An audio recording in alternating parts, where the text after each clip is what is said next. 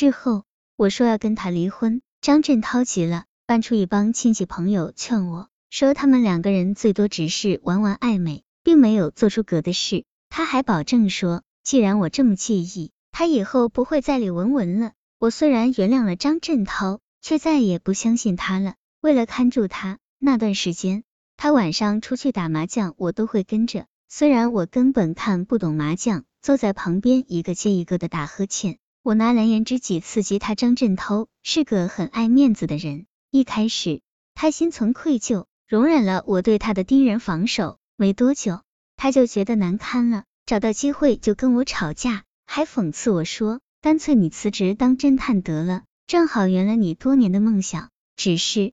我又愿意过这种提心吊胆的生活吗？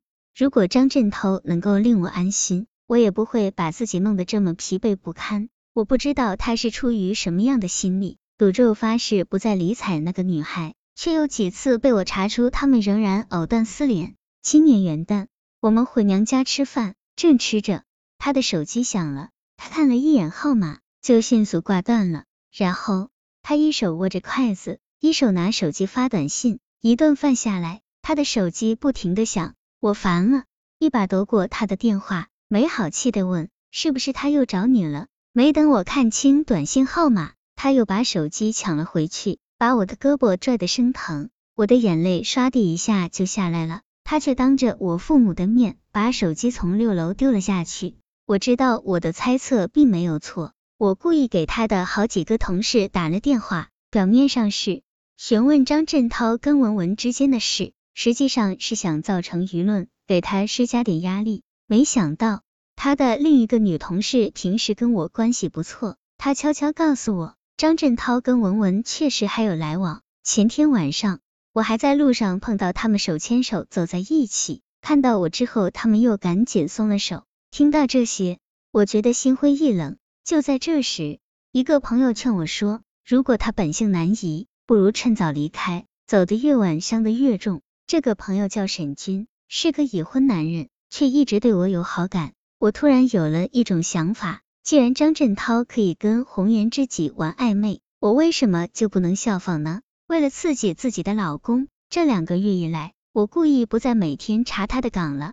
相反，我开始很晚回家，跟沈军一起吃晚饭、逛街、唱卡拉 OK。我隔三差五就会拎着新买的衣服、鞋和包包，大摇大摆的回家。张振涛自然察觉到了我的变化，有时看我很晚还没回，就打电话给我。我学着他当初的样子，很不耐烦的说：“我在跟朋友打双生，没事别烦我。”其实我这么做，也只是想让张振涛感受一下，爱人的心不在自己的身上，到底是个什么滋味。如果不是他把我逼到这一步，我又怎么会出此下策？他跟对方弄假成真，我没有想到的是，我的举动的确刺激到了张振涛，而结果却是他跟那个女孩的关系由暧昧变得明朗。这期间，张振涛问过我是不是跟一个男的走得很近，我冷笑着反问他：“你有资格说我吗？”今年过年，我们是在冷战中度过的，我们各回各的家，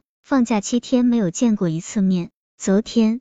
他很反常的提前下了班，还让我也早点回家，说有话要跟我说。这是他第一次坦白的告诉我，他跟文文走到了一起。他说，本来他只是对文文有好感，却因为对我的愧疚而一直在挣扎。可发现我也有了新情况之后，他的愧疚感荡然无存。他们发生了关系，从大年初三到初六，他都是跟文文一起度过的。现在追究谁对谁错已经没有任何意义了。我想过了，事到如今，反正我们心里都有了别人，趁着现在还没有孩子，我们离婚吧。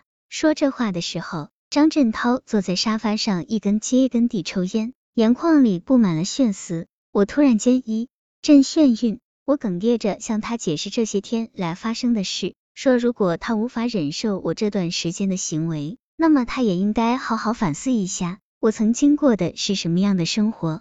沉默了很久之后，他哭了出来，说：“就算发生过的一切都是误会，我们也不可能再回到从前了。”他说他承认给我带来过伤害，可我给他的伤害更深。本来我们两个人之间的事应该关起门来自己解决，可我却把这事闹得满城皆知。现在他所有的亲戚、朋友、同事都骂他不是人，还有朋友说要跟他绝交。还有，你有没有想过文文现在的处境？我一个男人都难以面对，更何况是一个没结婚的女孩子。他说，他现在唯一可以做的就是对文文负责。我知道，在这件事情上，我的处理方式确实有问题。可面对老公的背叛，有几个女人可以保持冷静呢？今天中午，我发短信给张振涛，说想见文文一面，三个人坐下来好好谈谈。可他很快就回复说没有这个必要。我真不知道